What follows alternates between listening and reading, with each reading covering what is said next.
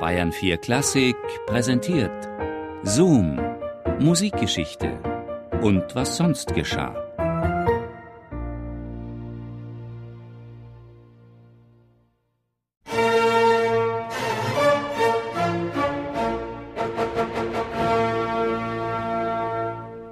Pushta, das ungarische Wort, das für unser Geographieverständnis die steppenartige Weite der ungarischen Tiefebene bezeichnet, bedeutet so viel wie Wildnis.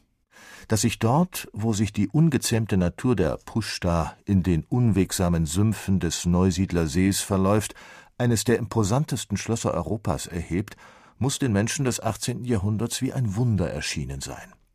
Esterhaser heißt das spätbarocke Bauwerk, das Versailles an Ausmaßen und Prunk imitiert und das dem reichen Fürstengeschlecht der Esterhazys als repräsentative Sommerresidenz diente.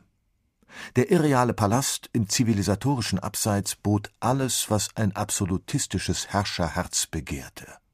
Gärten und riesige Parks, Tempel und Pavillons, ja sogar ein Marionettentheater und ein richtiges komplettes Opernhaus, das zweimal die Woche bespielt wurde. Die ausgesuchte Qualität des fürstlichen Orchesters und Sängerensembles war den außergewöhnlichen Fähigkeiten des Kapellmeisters zuzuschreiben. Sein Name Josef Haydn. Der Komponist ist jedoch unzufrieden in Esterhaser.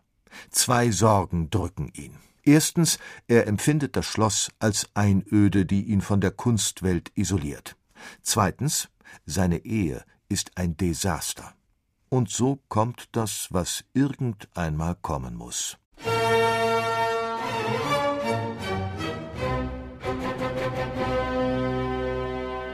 Manchmal schreibt das Leben die besten Stücke, und es könnte ein Lustspiel von Beaumarchais sein, voller frivoler Irrungen, besetzt mit Charakteren, die wiederum einer Goldoni-Komödie entsprungen sind.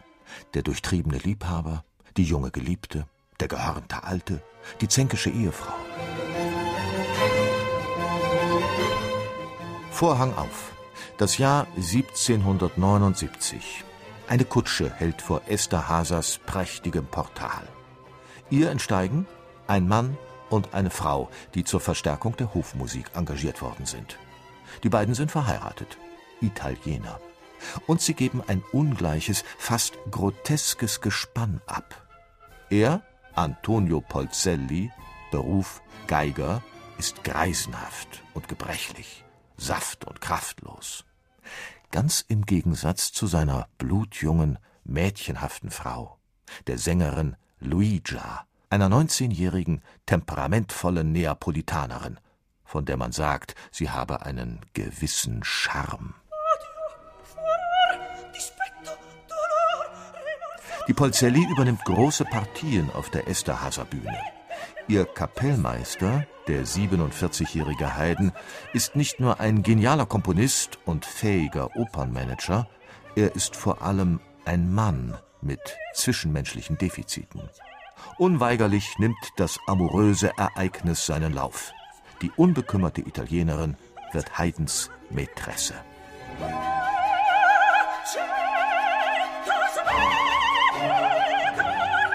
Josef Haydn, der feurige Liebhaber? Während Mozart und Wagner durchaus als Lüstlinge durch die Musikgeschichte geistern, können wir uns den Wiener Klassiker nur bedingt als Fachmann fürs Erotische vorstellen. Josef Haydn ist und bleibt Papa Haydn, ein österreichisch lustiger Geselle, leicht drollig, ein harmloser Hagestolz, der seinen Beziehungsfrust mit musikalischen Rokoko-Pralinen sublimiert. Denn wenn wir etwas über das Privatleben des Komponisten wissen, dann, dass seine Ehe eine, Zitat, Hölle war, die der Meister mit geduldiger Enthaltsamkeit ertrug. Angeblich. Ihr ist gleichgültig, ob ihr Mann Schuster oder Künstler ist. Verschwenderisch, herrschsüchtig, bigott, das sind die Attribute, die Anna-Maria Haydn bis heute anhängen. Aber war die Tochter eines Perückenmachers wirklich eine Bestia infernale?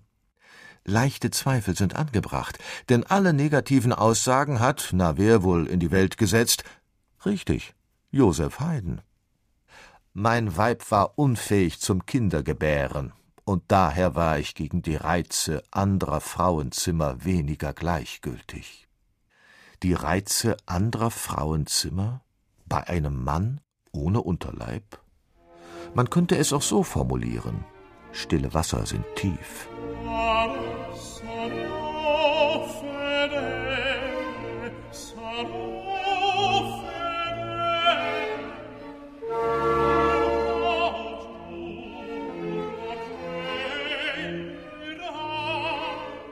Josef Haydn und die Polzelli. Welche Motive, welche Empfindungen verbanden die beiden? Liebe, Zuneigung, gegenseitige Achtung, eine künstlerische Seelenverwandtschaft oder war er nur bedürftig und sie willig? Gleichgültig, was es war. Ihre Affäre dauerte viele Jahre und blieb nicht ohne Folgen. Am 22. April 1783 brachte Luigia im Esterhasischen Schloss einen Sohn zur Welt, der Antonio getauft wurde. War Haydn der Vater? Dass es so gewesen sein müsste, davon gehen heute selbst seriöse Musikhistoriker aus. Denn obwohl sich der Komponist nie offiziell zu dem Kind bekannte, so pflegte er doch einen engen und liebevollen Kontakt zu dem Jungen. Er förderte ihn, überhäufte ihn mit Geschenken und ließ später seine Beziehungen spielen, um Antonio, der sich in Wien niederließ und erst 1853 starb, zu protegieren.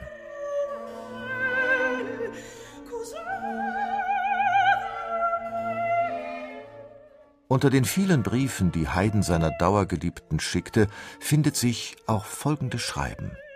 Ich, der hier unterfertigte, verspreche der Signora Luisa Polzelli, im Falle ich gesonnen sein sollte, mich wieder zu verheiraten, keine andere Frau zu nehmen als genannte Polzelli.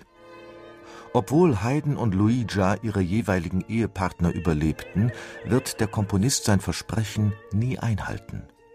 Warum? Nun, vielleicht lag es am Plural, im Reize anderer Frauenzimmer.